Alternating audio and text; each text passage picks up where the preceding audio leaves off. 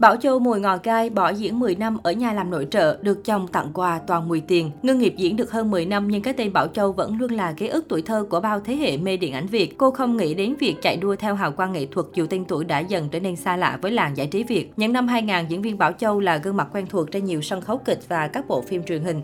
Cô từng tham gia các bộ phim ăn khách như Mùi ngò gai, Chuyện tình yêu, Bà mẹ nhí và để lại ấn tượng sâu sắc với khán giả.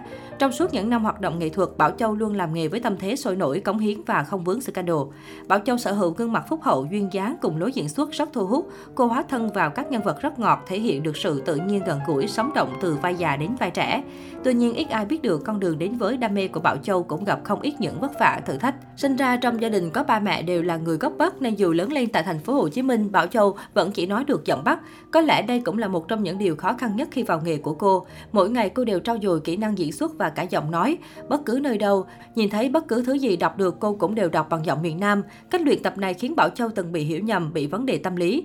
Bảo Châu tâm sự, từ nhỏ tôi chỉ nói được giọng Bắc mà thôi, đến khi vào trường sân khấu điện ảnh tôi nhận ra rằng để có thể làm nghề và thành công trên mảnh đất phương Nam này thì phải nói được giọng Nam, đặc biệt nếu chọn nghề diễn viên. Diễn viên Bảo Châu viên mãn bên ông xã hơn tuổi được tặng quà toàn 10 tiền. Sau một thời gian xuất hiện dày đặc trên những phương tiện truyền thông, tác phẩm điện ảnh truyền hình, diễn viên Bảo Châu bất ngờ dừng sự nghiệp diễn xuất, lui về làm hậu phương cùng ông xã phát triển sự nghiệp. Nữ diễn viên kết hôn cùng ông xã hơn 7 tuổi là bạn học cấp 2 của cô, cặp đôi có chung hai người con trai. Diễn viên Bảo Châu chia sẻ, ông xã cô không phải là người lãng mạn, ít chụp ảnh. Thế nhưng vào dịp lễ đặc biệt, nam doanh nhân luôn dành tặng nữ diễn viên những món quà nhiều ý nghĩa. Cô khó giấu sự hào hứng hạnh phúc khi chia sẻ với chúng tôi món quà toàn mùi tiền do ông xã dành tặng vào ngày sinh nhật. Chồng làm kinh doanh, vợ làm nghệ thuật, tưởng chừng hai công việc không có gì liên quan nhau thì vợ chồng khó lòng mà đồng cảm cùng nhau được. Nhưng trải qua thời gian dài sau kết hôn, tình cảm của vợ chồng chị vẫn mặn nồng và ngày càng đầm thắm hơn. Diễn viên Bảo Châu tâm sự, hạnh phúc gia đình có được là do cả hai vợ chồng tôi luôn biết cách giữ gìn và vun đắp. Hạnh phúc chỉ bền vững khi đến từ hai phía. Nói một cách thật lòng, chừng ấy năm chung sống nhưng vợ chồng tôi chưa bao giờ lục đục bởi người thứ ba. Khi tôi diễn kịch hay đóng phim với những vai thân mật quá mức với bạn diễn, anh ấy cũng tỏ ý không thích và tôi lưu tâm chuyện đó mỗi khi nhận vai. Đối với những người làm nghệ thuật, tình yêu đối với họ thường được ví như chuyện nắng mưa. Họ có thể vừa ôm nhau quấn quyết đó rồi cũng có thể quay qua chán ghét ly dị chia tay nhau. Thế nên mọi người thường rất e ngại cho những mối tình của nghệ sĩ. Biết bao cặp đôi tan vỡ cũng tại vì họ cảm thấy không còn hứng thú với nhau nữa. Nhưng nhìn vào cuộc hôn nhân của Bảo Châu, người ta mới thấy bất ngờ vì suốt hơn 20 năm qua, cô và chồng vẫn êm đềm hạnh phúc bên nhau. Cô tâm sự rằng giữa hai vợ chồng cô chưa bao giờ xảy ra cãi nhau hay mâu thuẫn gì. Tất cả những điều đó là vì sự dịu dàng, thông minh của cô và sự thấu hiểu của chồng chồng. Nhìn gia đình của Bảo Châu hẳn không ít người phải ganh tị. Diễn viên Bảo Châu quan niệm về cuộc sống hôn nhân như thế này. là dĩ nhiên dù vợ chồng có hạnh phúc đến đâu thì cũng có những lúc cơm không lành canh không ngọt. Lúc đó tôi cũng có nhu cầu tâm sự với bạn bè hoặc đọc những bài báo có tình huống tương tự.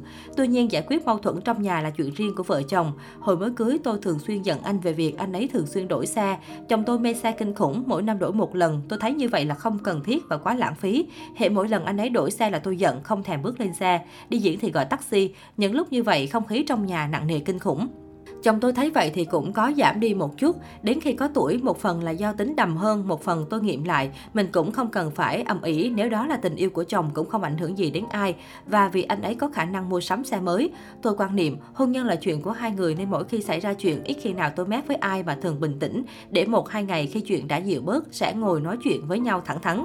Nhờ vậy mà mọi chuyện trở nên dịu dàng hơn rất nhiều. Thậm chí vợ chồng tôi còn cười, ờ sao lúc đó mình khùng dữ vậy.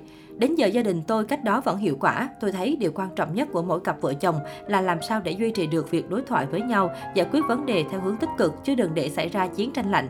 Nếu tình trạng đó kéo dài lâu ngày, tình cảm vợ chồng sẽ rất nguội lạnh. Giờ đây tôi thật hạnh phúc vì được sống cùng người đàn ông hết lòng chăm sóc và thương yêu mình.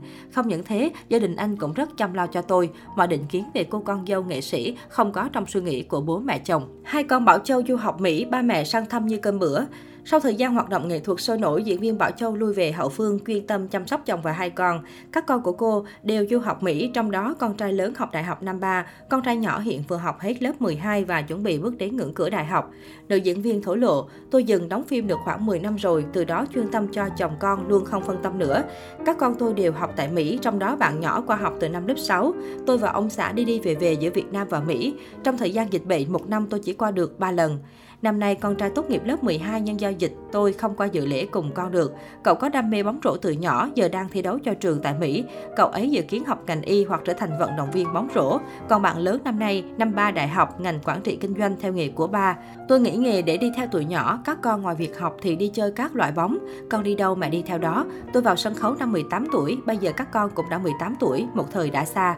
Ở thời điểm hiện tại, dù không hoạt động showbiz nhưng Bảo Châu vẫn giữ liên lạc và rất thân thiết với các đồng nghiệp, tụ họp khi có sự kiện. Cô khiến khán giả bất ngờ khi vẫn giữ được sự trẻ trung, xinh đẹp và nhất là khi cắt tóc ngắn.